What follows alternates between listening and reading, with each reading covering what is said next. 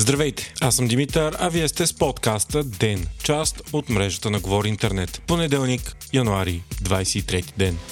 Нов скандал пламна между София и Скопие. Това се случи след като в петък стана ясно, че 22 годишният християн Пендиков, секретар на българския клуб в Охрид, цар Асен III, е бил пребит и хоспитализиран с тежки травми. Смята се, че побоят се е случил на расова основа, защото християн е българин. Малко след това пострадалият е бил транспортиран със самолет, изпратен от българското правителство в Софийската болница ВМА. Заради случилото се на посещение у нас дойде външният министр на Северна Македония Бояр Османи, който посети Пендиков. Министърът заяви, че случилото се е прецедент и е недопустимо, а извършителите на нападението са задържани. Християн е бил ударен от мъж в кафене в Охрид, който изкрещал не те ли е срам да си българин. По-късно същият нападател и още две неизвестни лица причакали младия мъж и го пребили. Пендиков има множество травми в областта на главата, щупена челюст и други фактури, като му предстои операция. Македонските президент и премьер остро осъдиха случилото се. Всичко това обаче доведе до силно политическо напрежение между двете страни, като президентът Румен Радев заяви, че ще повдигне въпросът пред европейските институции и че според него поетите ангажименти от Северна Македония за присъединяването и към Европейския съюз се разминават с реалността, в която живеят етническите българи там. Външният министр Николай Минков пък заяви, че това е престъпление от омраза. Това е поредният случай на нападение срещу български клубове в Северна Македония през последните месеци. През юни 2022 бе запален клубът в Битоля, а три поредни атаки бяха нанесени на куп Цара Сен III в Охрид, включително с огнестрелно оръжие.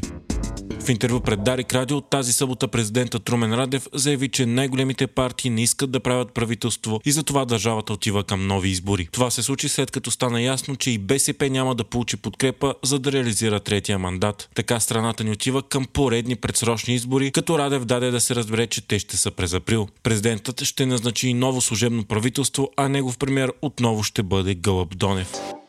Австрийският канцлер Карл Нехамер посети България и заедно с президента Румен Радев отидоха на българско-турската граница. Канцлерът заяви, че позицията на Австрия да не допуска София в Шенген остава непроменена. Той обаче даде уверения, че ще подкрепи пред Европейската комисия исканите от България 2 милиарда евро за подсилване на охраната на границата ни. Канцлерът е тук, за да се запознае именно с мерките, които страната ни взима за охрана на границите на Европейския съюз, след като през декември Австрия и Нидерландия блокираха България за присъединяване присъединяване към Шенген.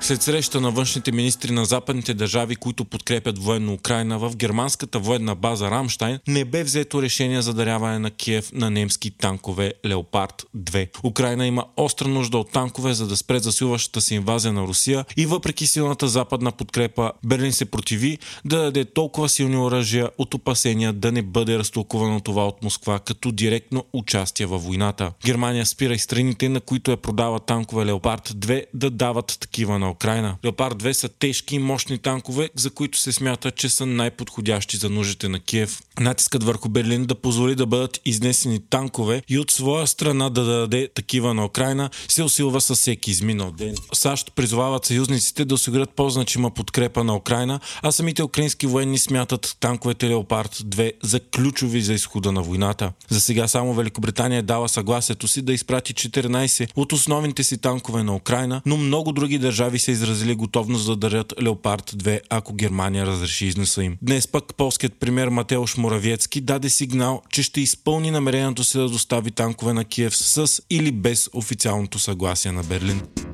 Скандалът около президента на САЩ Джо Байден продължава да се разраства. В домът му в Уилмингтън са били открити още 6 класифицирани документи при обиск. Те датират от времето между 1973 и 2009 година, когато Байден е бил сенатор, а други са от 2009 до 2017, когато беше вице-президент на Барак Обама. Това е третата порция класифицирани документи, намерени в различни помещения, ползвани от Байден. Той е трябвало да ги предаде на Националния архив. Случилото се поставя петно на реномето на президента, като той получава сериозни критики дори от собствената си партия.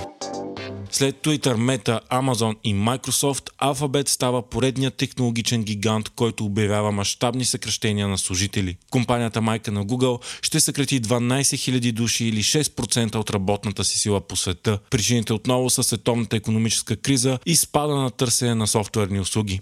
По време на COVID-19 пандемията, големите технологични компании масово наемаха работна сила, за да задоволят нарастващото потребление, но сега трябва да сият екипите си от предпандемично време. Вие слушахте подкаста Ден, част от мрежата на Говори Интернет. Епизода подготвих аз, Димитър Панайотов, а аудиомонтажът направи Антон Велев.